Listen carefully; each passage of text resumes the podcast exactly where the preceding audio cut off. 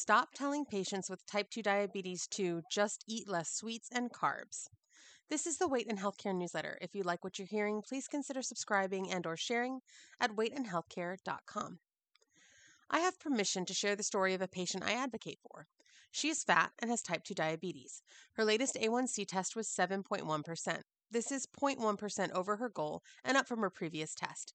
Her doctor told her that she didn't need to adjust her meds, but should just, quote, do her best to eat less sweets and carbohydrates, end quote.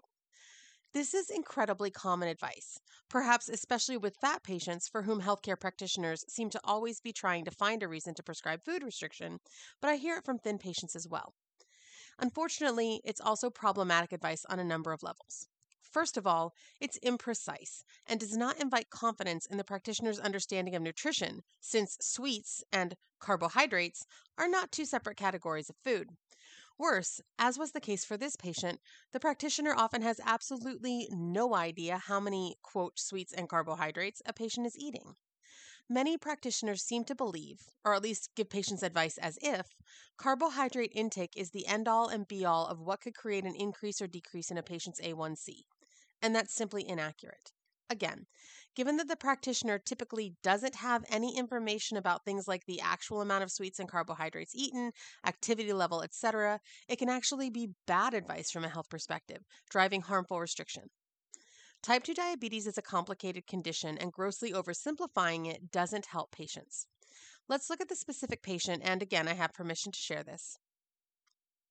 What this patient's doctor doesn't know, because he didn't ask, is that she doesn't really eat sweets. She's just never really been a big fan. And her carbohydrate intake is something that she monitors and that hasn't really changed. What did change was that she had an incredibly stressful 3 months and her sleep was dramatically reduced and erratic, both of which can contribute to high blood sugar.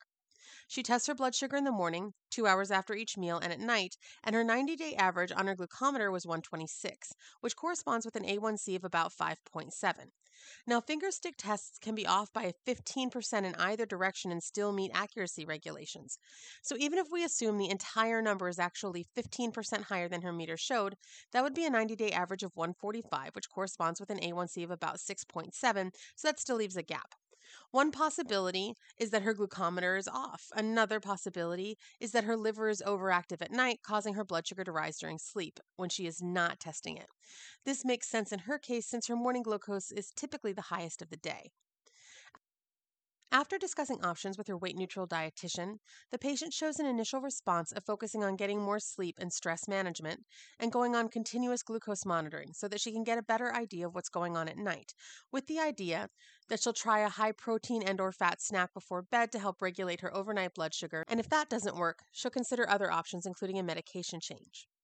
It's okay if understanding the complexity of type 2 diabetes isn't within a particular practitioner's wheelhouse. But if that's the case, then the best move is to refer the patient to someone for whom it is, preferably a non-diet practitioner, since weight loss is also not appropriate advice since it almost never works, and the subsequent weight cycling can disrupt blood sugar management. Regardless, managing blood sugar is complicated and eat less sweets and carbs is not nearly adequate advice. There are many options for non-restrictive weight-neutral blood sugar management. I've written about it here before, and on August 23rd at 5:30, I'll be giving a workshop about this, including a Q&A with weight-neutral endocrinologist Dr. Gregory Dodell. You can find information about that workshop, or if you're listening to this later, information about the video for it, at danceswithfat.org. Did you find this post helpful? You can subscribe for free to get future posts delivered direct to your inbox, or choose a paid subscription to support the newsletter and the work that goes into it and get special benefits. Go to weightandhealthcare.com and click subscribe.